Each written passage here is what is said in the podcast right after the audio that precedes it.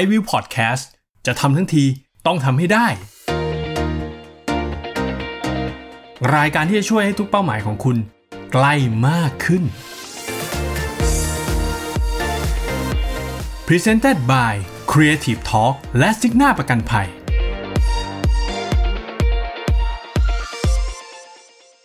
สวัสดีครับ คุณกำลังอยู่กับรายการ i w i l l จะทำทั้งทีต้องทำให้ได้ซีซั่นที่ 3 นะครับ รายการที่ชวนทุกคนมาลงมือทำตามความฝัน และช่วยให้ความฝันของคุณใกล้มากขึ้นนะครับ ผ่านการพูดคุยกับเหล่าไอวินที่เป็นผู้เชี่ยวชาญ หรือเป็นผู้ที่ผ่านการพิสูจน์ตัวเองในเรื่องนั้นๆ มาแล้วนะครับ เพื่อให้คุณได้รู้จักมุมมอง วิธีคิด และหลักการในการลงมือทำตามความฝัน และความเป็นจริงไปพร้อมกันครับ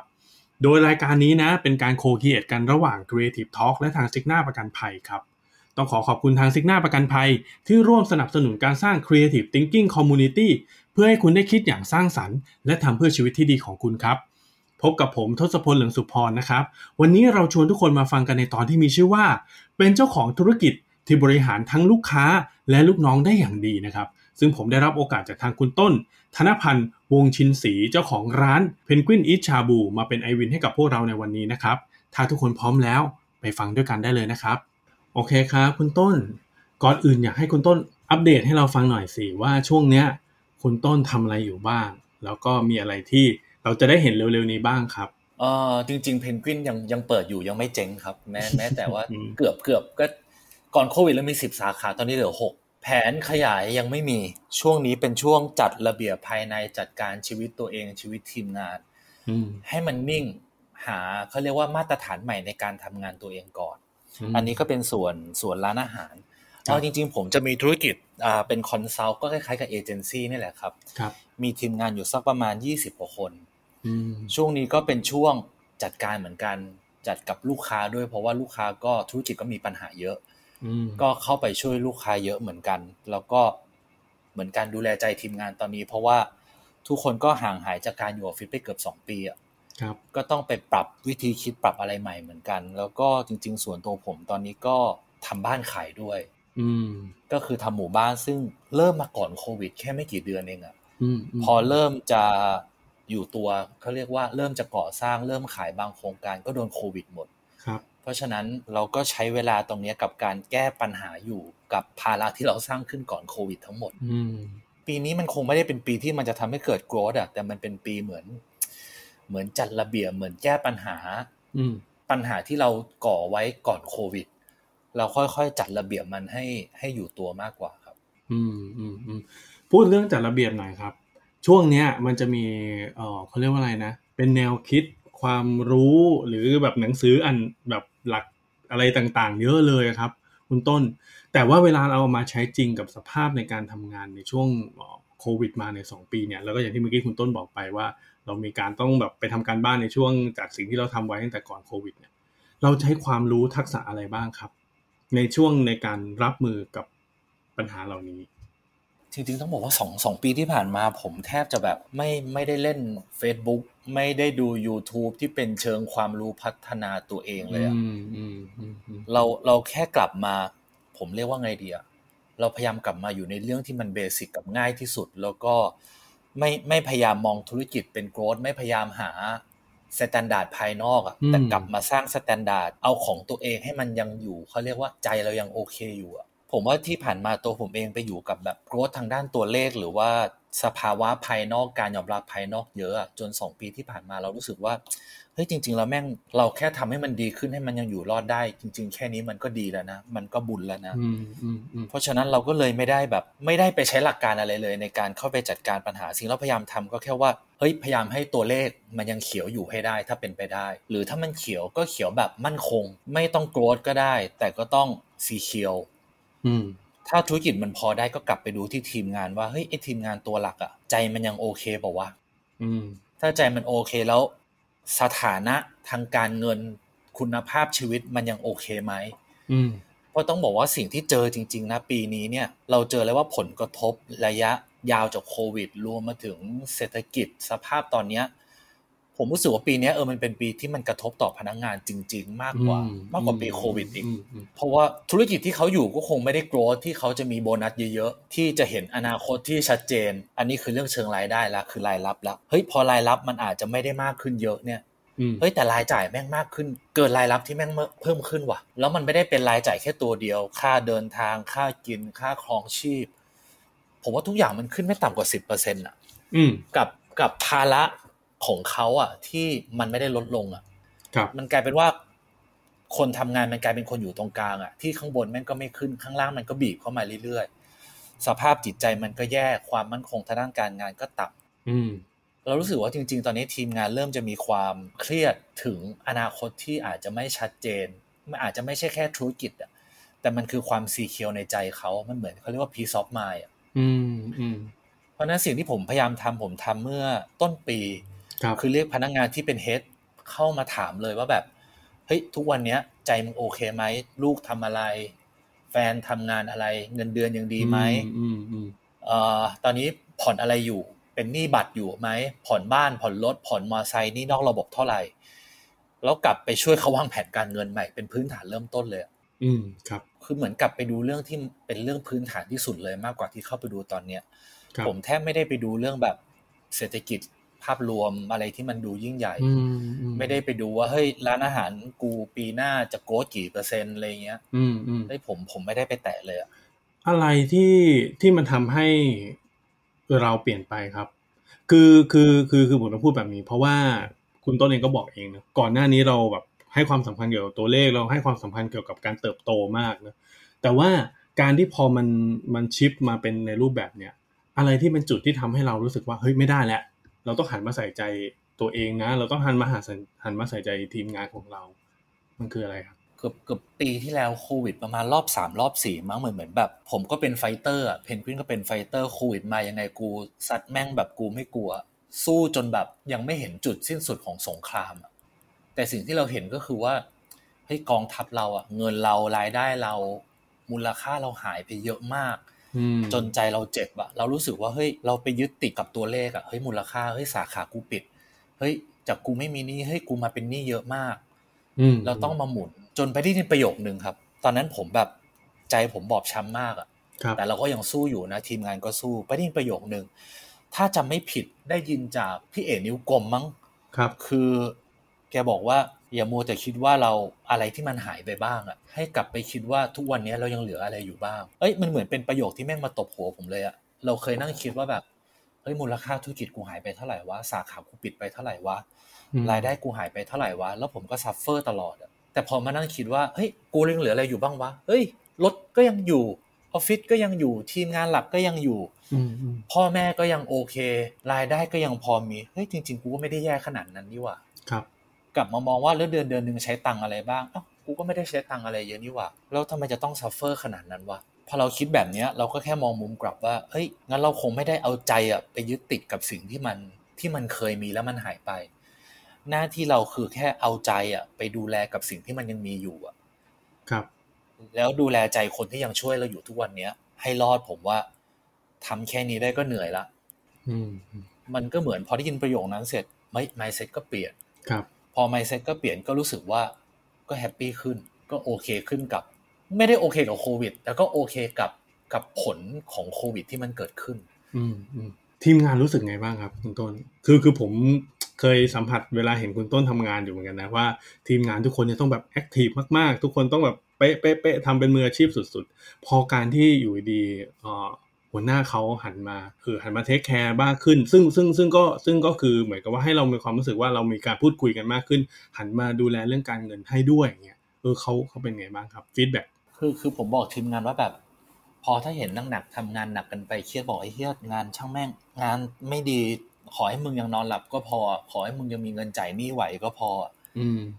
อย่าไปซีเรียสกับแม่งมาก ผมก็บอกอย่างนี้บอกว่าเฮ้ยไม่เป็นไรธุรกิจ เดี๋ยวรันให้มันรอดด้วยกัน พอเรียกกลับเข้ามาคุยเฮ้ยดีนะ ผมอย่างอย่างเอาง่ายๆอย่างอย่างเฮดเชฟผมอะตัวภรรยาเขาก็อยู่กับผมเหมือนกัน คือรายได้ทั้งครอบครัว ก็เยอะก็เยอะก็ก็อยู่จนมั่นคงไปซื้อบ้าน มีรถขับ มีบิ๊กไบค์ขับ มีรถสองคัน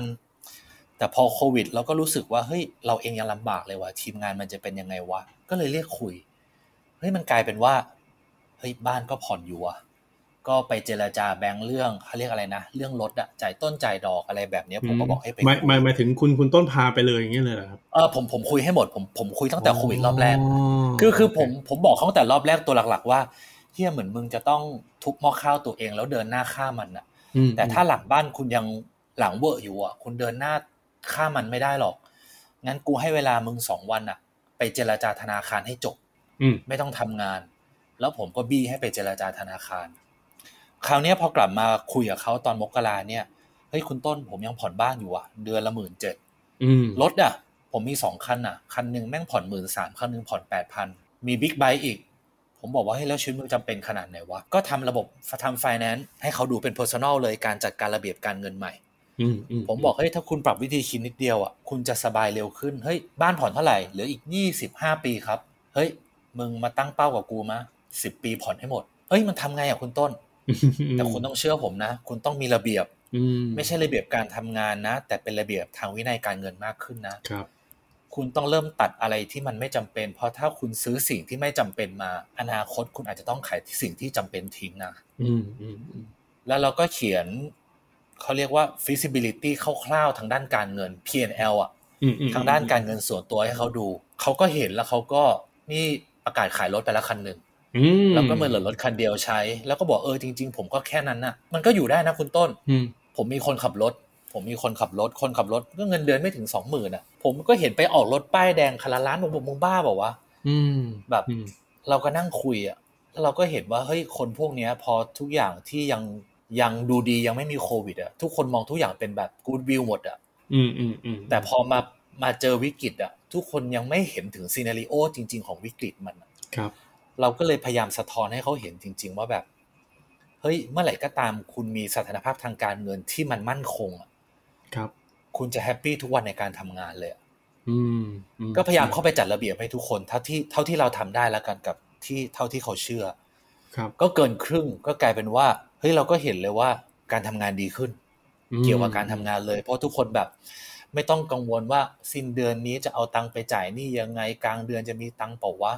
มันเลยกลับไปดูเรื่องพื้นฐานนะเรื่องใจเรื่องเงินกับทีมงานมากกว่า อืมอืมอืมเราคุยเรื่องของธุรกิจ คุยเรื่องของทีมงานแล้วผมอยากคุยเรื่องลูกค้ากันบ้างครับ คุณต้น ผมเข้าใจว่าด้วยความที่คุณต้นเนี่ยไม่ได้ทำแค่ร้านอาหารเนี่ยเห็นเมื่อกี้เล่าให้ฟังด้วยว่ามีเรื่องของเอเจนซี่ด้วย ลูกค้าทั้งสองกลุ่มนะลูกค้าที่เป็นคอน sumer แล้วก็ลูกค้าที่เป็น client เนี่ยเป็นอย่างไรบ้างครับ ในช่วงนี้เท่าที่เราได้สัมผัส ผมว่าเขามีความกลัวถึงความไม่แน่นอน กลัวถึงอะไรมากขึ้นชัดเจนอะคือสมัยก่อนก่อนช่วงโควิด เอ้ย เราปล่อยทีมเขาทำเลย ทีมเราทำเลย ปล่อยทีมไอ้ต้นปล่อยทีมเพนกวินทำเลย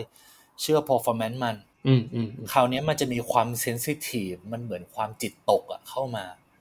มคือ performance ยังดีมีสัญญาณนิดเดียวอะลูกค้าจะวิ่งเข้ามาละลูกค้าจะเหมือนมีตัว alert ที่เร็วขึ้น ครับ ลูกค้าจะมีความเซนซิทีฟมากขึ้นอะ เราต้องใช้พลังในการดูแลใจที่ใจลูกค้าเองก็มากขึ้น ลูกค้าจะลงมาบี้งานมากขึ้น ลูกค้าจะซีเรียสกับทุกเรื่องมากขึ้น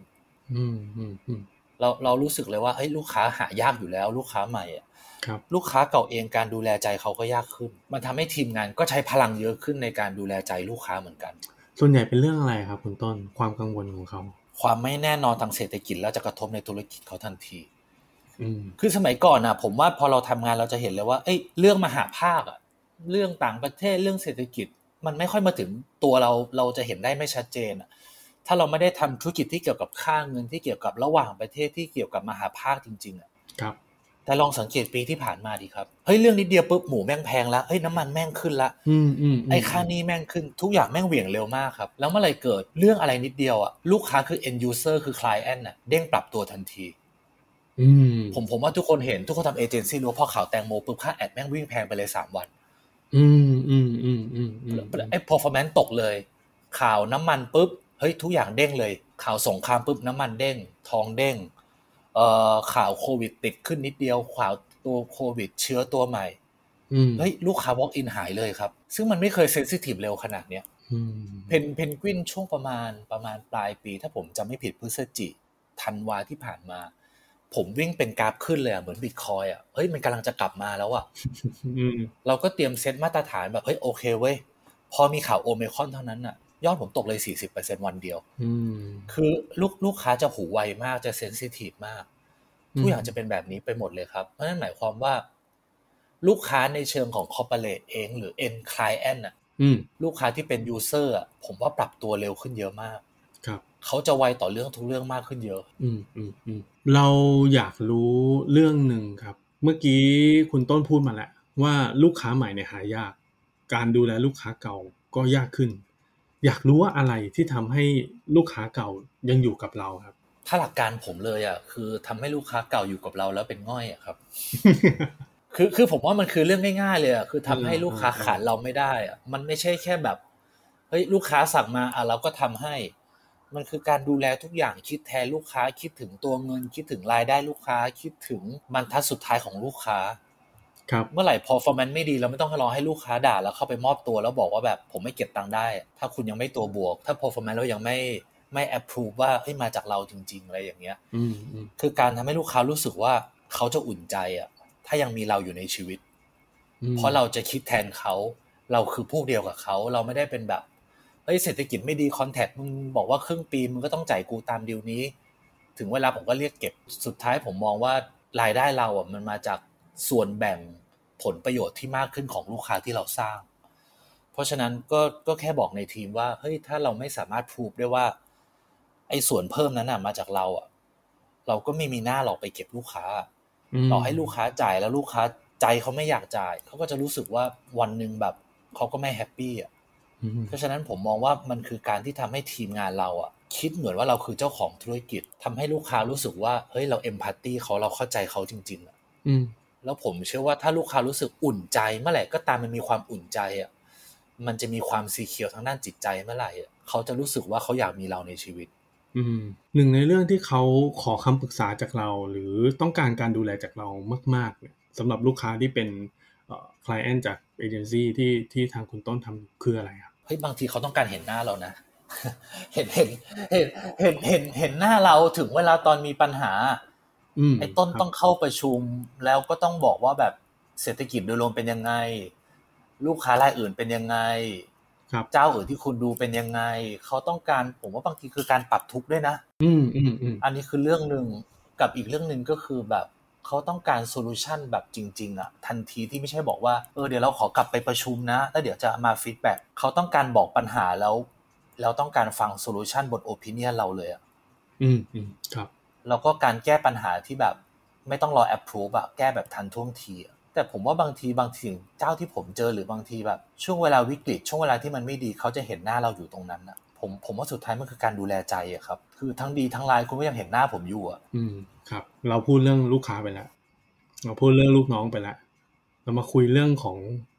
หัวหน้าบ้าง ผู้ประกอบการบ้างคุณต้นคุณต้นพูดเรื่องใจมาเยอะแล้วอะแต่ผมคิดว่าผู้ประกอบการเนี่ย หรือเจ้านายเนี่ย น่าจะเป็น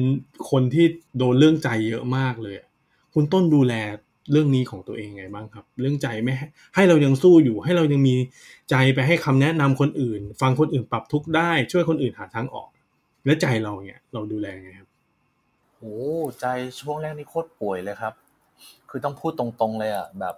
เฮ้ยจะบอกว่าเราเข้มแข็งมันมันแม่งมันโอเวอร์มันมันเป็นไปไม่ได้อะอืมคือพอรับรับมาขนาดนี้กับธุรกิจแค่ตัวเองอะก็ต้องบอกว่าแบบช่วงแรกๆสนุกกล้าพูดว่าปีแรกของโควิด ปีแรกคือปีหกหกสามครับ โหผมโคตรมันเลยโคตรมันในการแก้ปัญหาแก้เสร็จแคมเปญไวรัลสนุก แต่พอปีที่สองมันเริ่มแบบมันเริ่มเหนื่อยเฮ้ยเมื่อไหร่มันจะจบวะอืมกูเริ่มไม่มีแรงแล้วนะเว้ยแก้เสร็จเอาแก้ไงก็ยัง ก็ยังขาดทุนปีละเป็นล้านเดือนละเป็นล้านอะอืมดิ้นทุกท่าแล้วอะมันก็เริ่มรู้สึกว่าแบบเฮ้ยมันเริ่มกระทบธุรกิจอื่นแล้วเว้ยเฮ้ยมันเริ่มกระทบธุรกิจอสังหาแล้วเว้ยเฮ้ยมันเริ่มมีปัญหาละแบงค์แม่งไม่ปล่อยเงินกู้กูละเงินเริ่มหมุนไม่ทันละนอนไม่หลับ ก็ต้องบอกว่านอนไม่หลับจริง ๆ จนอย่างที่บอกครับ เริ่มไม่สนใจโกรธละแล้วก็เริ่มเริ่มเข้าใจและเรียนรู้กับคำว่าช่างแม่งนะครับอืมอืมอันนี้จริง ๆ เพราะเรารู้สึกว่าแบบ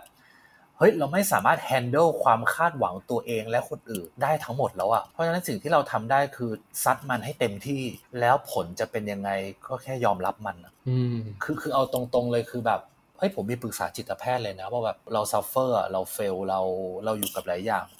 ผมว่าจิตแพทย์พูดคำหนึ่งเลยอะว่าแบบ คุณแม่งเป็นคนเก่งที่วางแผนอะแต่สิ่งหนึ่งที่คุณวางแผนเสร็จสิ่งที่คุณดันไปมี mindset ที่ผิดคือ คุณคาดหวัง เอ้าทำไมผมคาดหวังไม่ได้ก็ผมทำธุรกิจ ผมอืมวางอืมโกรธผมวางแผนไว้นี่หว่าเขาบอกเฮ้ยถ้าคุณคาดหวังอะคุณจะมีแค่สองคำคือคำว่าสมหวังกับผิดหวัง แล้วเมื่อไหร่มันผิดหวังอะแล้วมันผิดหวังเยอะๆใจคุณแม่งป่วยอะเอ้าแล้วถ้าผมไม่คาดหวังผมควรทำไงอะเขาบอกว่าคุณควรรู้จักคำสองคำคือคำว่า เหมาะสมและพอดี หมายความว่าไงครับ คุณวางแผนได้เว้ยคุณวางแผนแล้วคุณถอยแผนกลับมารายเดือนรายวันได้เลยคุณจะทำอะไรบ้างอืมแต่เมื่อคุณทำแม่งเต็มที่แล้วอะสิ่งที่คุณต้องทำประกอบกับผลตรงนั้นอะคือการเอาใจแล้วไปบอกกับมันว่าไอ้ผลตรงนั้นอะแม่งเหมาะสมกับพอดีแล้วในสิ่งที่เราเต็มที่ในการทำกับมันอืมมันคือการยอมรับกับสิ่งที่มันเกิดขึ้นอะโดยที่แบบอ้าวมันเฟลอะไม่เหมือนที่เราตั้งแผนไว้อ้าวก็มึงทำเต็มที่ยังอะถ้ามึงทำเต็มที่แล้วนั่นก็คือเหมาะสมกับพอดีแล้ว ครับ มันก็เหมือนง่ายนะ แต่ก็ต้องฝึก ฝึกฝึกจนแบบ เออ ไม่ว่าผลจะเป็นยังไง ผมก็ช่างแม่งอะอืมเพราะทุกวันนี้ยังไงเราต้องกลับบ้านแล้วยังนอนหลับอะเมื่อไหร่ก็ตามถ้าผมนอนไม่หลับหลายวันชีวิตมันจะยิ่งแย่แย่แบบสะสมไปเรื่อยอืมอืมๆเพราะฉะนั้นสิ่งที่เราพยายามทำก็คือแบบ คือการกลับมาดูแลใจตัวเอง การการฝึกพูดคำว่าช่างแม่งกับตัวเอง การฝึกในการมีเมตตากับตัวเองอะ เออเราเองไม่ได้เคยมีเมตตากับตัวเราเองอะเมตตาว่าแบบเฮ้ยมึงทำเต็มที่นะกูว่ามึงสู้พอแล้วนะครับ จริง ๆ สิ่งที่มึงทำมันก็ไม่แย่นะอืมเอ้ยผมขาดคำว่าเมตตากับตัวเองไปไปนานมากอะจนเริ่มกลับมาเรียนรู้เมื่อประมาณครึ่งปีที่ผ่านมาว่าแบบเออที่ผ่านมา เราสู้ก็จริงแต่เราไม่เคย ไม่เคยเมตตากับตัวเองเลยอะอืมอืมจนก็เริ่มเรียนรู้ แล้วใจมันก็ มันก็เริ่มดีขึ้น ฟังดูเหมือนแบบเป็นการแบบเราเคี่ยนตีเหมือนเป็นม้าให้เราวิ่งต่อไปเรื่อยๆเลยนะโดยที่เราแบบว่าไม่ไม่ได้หันมาดูว่าตัวเราเองไหวที่เท่าไหร่เนาะใช่ใช่ใช่อืมอืมอืมอืมทราบมาว่าคุณต้นไปบวชมาด้วย ใช่ขอคเล่ารับได้ไหมครับว่ามันเป็นยังไงบ้างเป็นบวชรอบที่สามบวชบวชรอบแรกบวชตอนเป็นเนนบวชรอบที่สองตอนเพิ่งจบไปอยู่วัดป่า อืมแล้วหลังจากนั้นก็มีแบบวิปัสสนาเป็นระยะ ตามวัดท่านโกเอนกาหรืออะไรก็ตาม พอพอมารอบเนี้ยผมรู้สึกว่าเราเหมือนม้าที่แบบแม่งควบมาตลอดจนไม่รู้ว่าแบบจุดหมายมันอยู่ตรงไหน ไม่เคยหันกลับมามองเราเองเลยอะแล้วก็รู้สึกว่าแบบเฮ้ยกูจะทำงานเป็นแบบนี้ไปตลอดเลยเหรอวะเริ่มเริ่มต้นมาจากแค่รู้สึกว่าอยากพักอะอยากพักช่วงช่วงปีใหม่ แต่แบบไปเที่ยวก็ไม่ได้เพราะว่ามันโควิด ครับ เออ ไปวิปัสสนาดีกว่าเออไม่เปิดอีกเว้ยแม่งโควิด ไม่มีที่ไหนเปิดอืนี่มอืมเออ แล้วก็คิดว่า เอ้ยเออช่วงช่วงนี้อย่างไรมันก็ work from home นี่หว่า โดนช่วงหยุดยาวอีก น่าจะทำอะไรที่เราไม่เคยได้ทำหรือทำยากอะการบวชมันก็เลยป๊อปอัพขึ้นมา เออ ดีว่ะ อยากอยากเลิกเป็นไอ้ต้นอะอยากเลิกเป็นไอ้ต้นเพนกวินสักประมาณเดือนหนึ่งอะอืมคืออยากลาออกจากความเป็นตัวเองอะลดอัตราตัวเองลดทุก ๆ อย่างทิ้งอะก็ไม่มีอะไรครับ ก็เลยคิดว่าบวชเลยดีกว่า ไม่คิดอะไรเยอะ ก็เดินไปบอกที่บ้านว่าจะบวชแล้วเราก็ไปหาวัดเอง ก็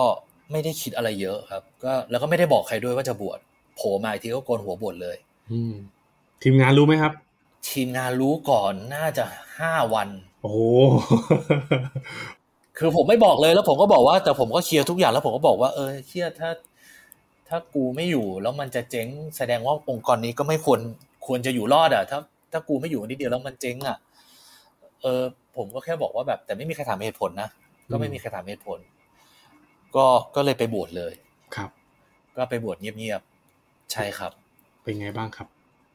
ดีนะ ดีนะ คือคือมันกลับไปไกลเรื่องแค่แบบ เออ ตื่นตีตื่นอะไรวะ ตื่นตีสี่อืมทำวัดตีห้าบินทบาทหกโมง ฉันแปดโมงเก้าโมงอ่านหนังสือธรรมะบ่ายๆก็ศึกษาทำเองดูเรื่องง่าย ๆ ในสิ่งที่อยากรู้ ไปไปบวชวัดที่ใช้ได้ด้วยผมบวชวัดยานเวศกาวันพุทธมณฑลอืมมีพระอยู่สักสิบห้ารูปแปดรูปเป็นวิศวะ อืมอืมอืมอายุก็สามสิบกว่าก็รุ่นรุ่นน่ะสามสิบกว่าสามสิบห้าก็นั่งคุยเรื่องธรรมะ คุยเรื่องชีวิต เอ้ยทำไมคุณละทิ้งหลาย ๆ อย่างมาอยู่ตรงนี้วะมันกลับไปเรื่องความหมายของชีวิตพื้นฐานนะครับอืมแล้วกลับไปดูว่าเอ้ยจริง ๆ ชีวิตมีความสุขมันก็ไม่ยากขนาดนั้นนะเว้ยเฮ้ยทำไมที่ผ่านมากูต้องขี่คอตัวเองให้มีความสุขวะก็มันเหมือนกลับไปแบบ ไม่ได้ศึกษาธรรมะเชิงลึกอะแต่ศึกษาเหตุของการที่มันเกิดทุกข์อะ กลับกลับไปเข้าใจอริยสัจสี่ที่เราไม่ค่อยแบบ ก็เข้าใจว่ามันคือแบบทุกข์สมุทัยนิโรธหรืออะไรแบบเนี้ยอืมอืมก็กลับไปดูที่มาของทุกข์จริง ๆ ว่ามันเกิดอะไรไปพิจารณามัน แล้วก็รู้สึกว่าเออที่ผ่านมาชีวิตแม่งเออเรานี่แหละที่ทำให้มันยากจริง ๆ มันไม่เห็นมีอะไรเลย ก็นั่นแหละก็เลยเป็นที่มาที่พอสึกออกมาก็เลยกลับไป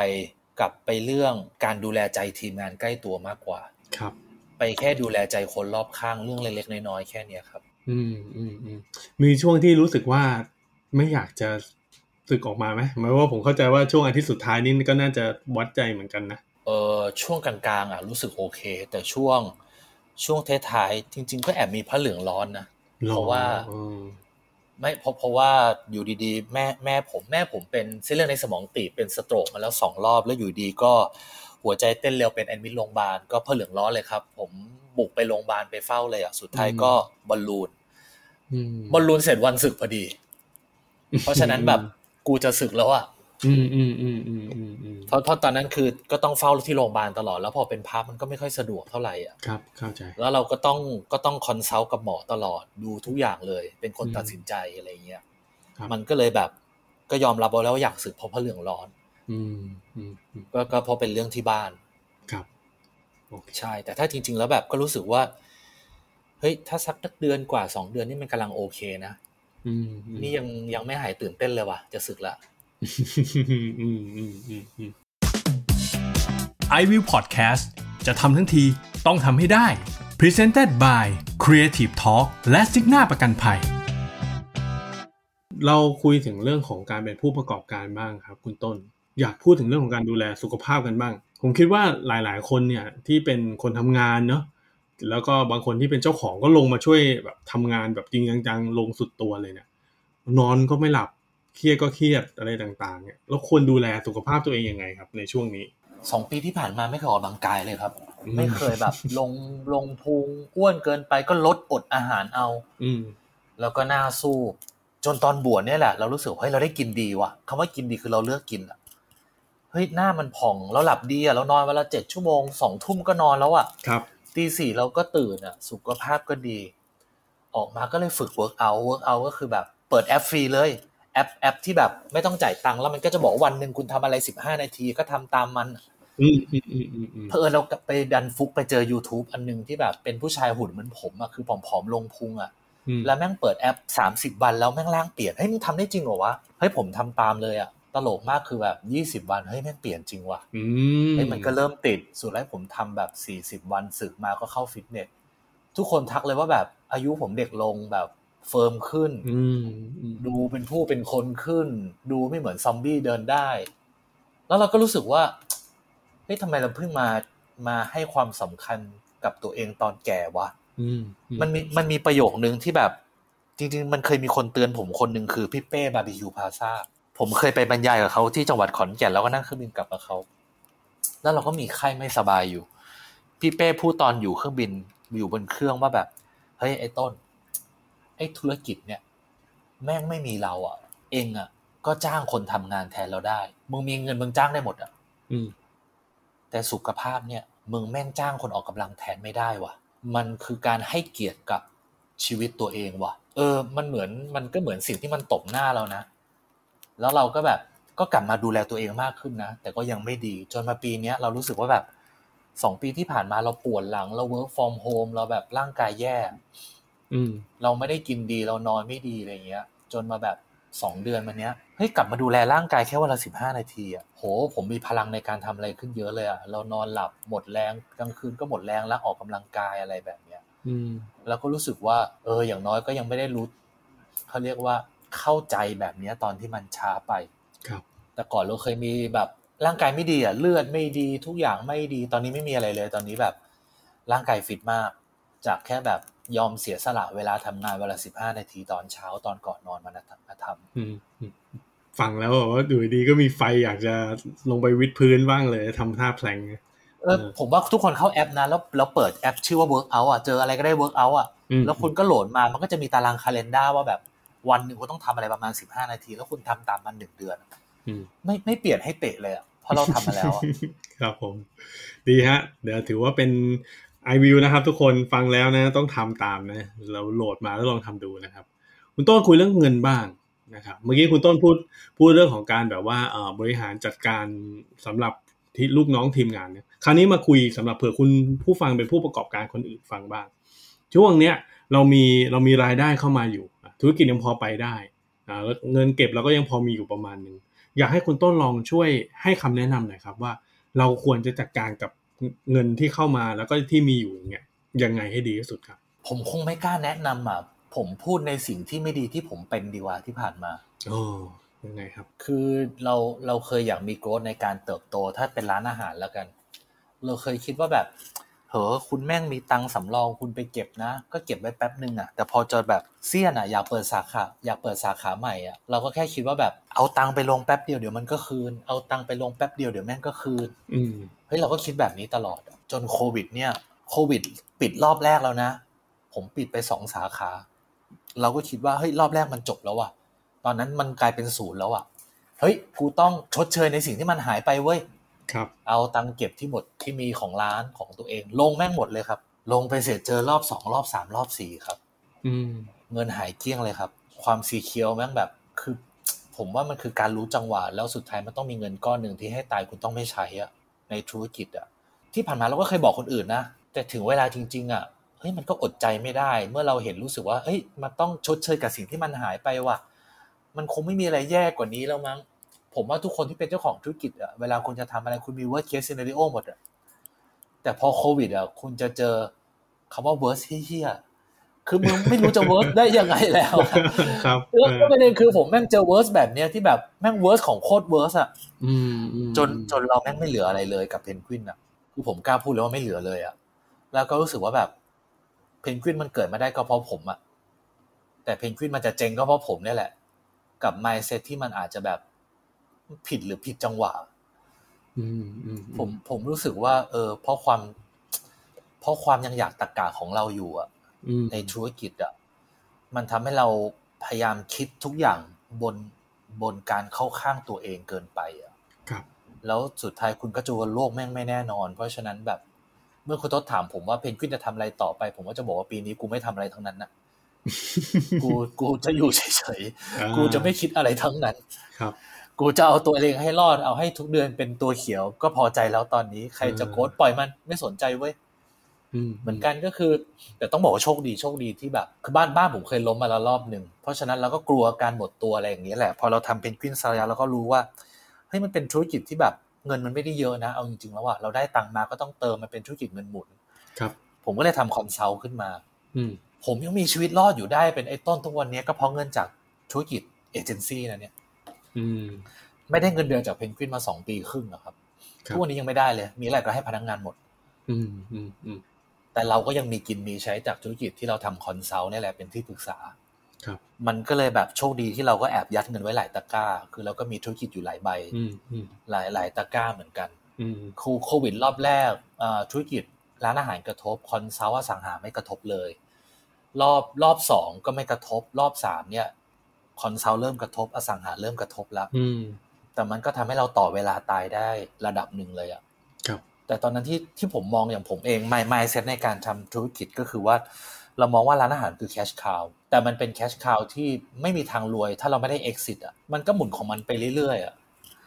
เพราะฉะนั้นผมก็ไม่มีทางมั่นคงได้จากร้านอาหารจริงจังถ้าผมไม่ได้หยุดขยาย เราก็เลยอยากได้ธุรกิจที่มันมีรายได้ทุกเดือนโดยที่ใช้ man-day เราเข้าไป เพราะร้านอาหารก็อาจจะไม่ได้ take take time เราเยอะขนาดนั้นอืม ก็เลยเปิดธุรกิจขายบริการคือ consult ขาย man-day เราเนี่ยแหละอืมแล้วก็เปลี่ยน man-day เรามาเป็นเป็นเงินเดือนเป็นรายได้อืมก็ทำให้เราก็มีรายได้ประจำระดับหนึ่งที่มันโอเค มีออฟฟิศมีรถมีอะไรอย่างเงี้ยอืมแล้วเราก็รู้ต่อว่าเฮ้ยแต่ธุรกิจแบบเนี้ย มันคือการขายบริการอะเราหยุดทำเมื่อไหร่เงินก็หยุดอืมอืมอืมคุณก็หยุดไม่ได้นี่หว่างั้นเราอยากทำธุรกิจที่มันมี project base อะคือปีหนึ่งขอตังค์รอบเดียวแล้วกัน เพราะตังค์รายเดือนเรามีละอืม ธุรกิจที่รอ exit เรามีแล้ว ก็เลยเอารายได้ที่เราได้จาก consult นี่แหละเก็บหอมรอมริบรวมถึงการเรียนรู้แล้วก็มาทำ project base คืออสังหาอืมก็ถ้าสำหรับผมก็ถือว่าเป็นวิธีคิดที่ถูกต้องสำหรับจริตเรา เพราะหมายความว่าเอ้ยธุรกิจเพนกวินทุกวันนี้มีปัญหา แต่ปีนี้ยอดขายอสังหาแล้วมากกว่าชาบูไปละอืมแล้วเราก็ใช้ทีมงานแค่แบบคนเดียวในการรันธุรกิจที่เหลือผมจ่ายซ้ำหมดเลยอืมไม่โฮคนไว้เลย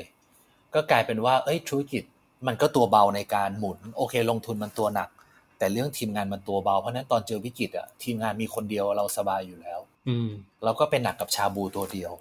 ครับมันก็เหมือนเป็นการ diversify ธุรกิจเราอะให้ไปอยู่ในสามตะกร้า ที่มันมี character ที่ต่างกันครับทุกวันนี้คุณต้นมองทีมงานเป็นยังไงครับโหเป็นคำถามที่ไม่ไม่รู้จะตอบยังไง คือโหทีมงานก็เป็นทุกอย่างในชีวิตผมเหมือนกันนะอืมเป็นผู้มีบุญคุณอะผมก็จะบอกทีมงานว่าแบบเอ้ยพวกคุณที่แม่งเป็น founder ตอนผมเริ่มต้นทุกคนแม่ง คือผู้มีบุญคุณกับผมอะเพราะฉะนั้นทุกคนมีปัญหาชีวิตอะไรมึงบอกกูนะอืมทุกวันนี้ก็เป็นเจ้าหนี้เงินกู้ให้กับทีมงานพวกนี้หมดเลยอะเนี่ยก็เพิ่งปล่อยกู้ไป อันนี้ตรงๆเลยอะปล่อยกู้ให้เขาไปเคลียร์หนี้นอกระบบแล้วบอกเป็นหนี้ผมแทนอย่างน้อยผมไม่ตามเก็บดอกเบี้ยคุณก็พอ คุณจะได้นอนหลับ คุณจะได้ทำงานได้ แล้วคุณติดปัญหาอะไรก็บอกผมอืมเพราะเราถือว่ามันคือ เขาเรียกอะไรไม่ได้ไม่ได้ดูแลบริษัทให้กลายเป็นครอบครัวอืมมันมันคือทีมงานมันคือทีมบอลอะไรมากกว่าแหละ แต่สำหรับสำหรับทีมงานที่เป็น founder เริ่มต้นแล้วกันอะเอ่อผม take เขาเป็นผู้มีบุญคุณกับผม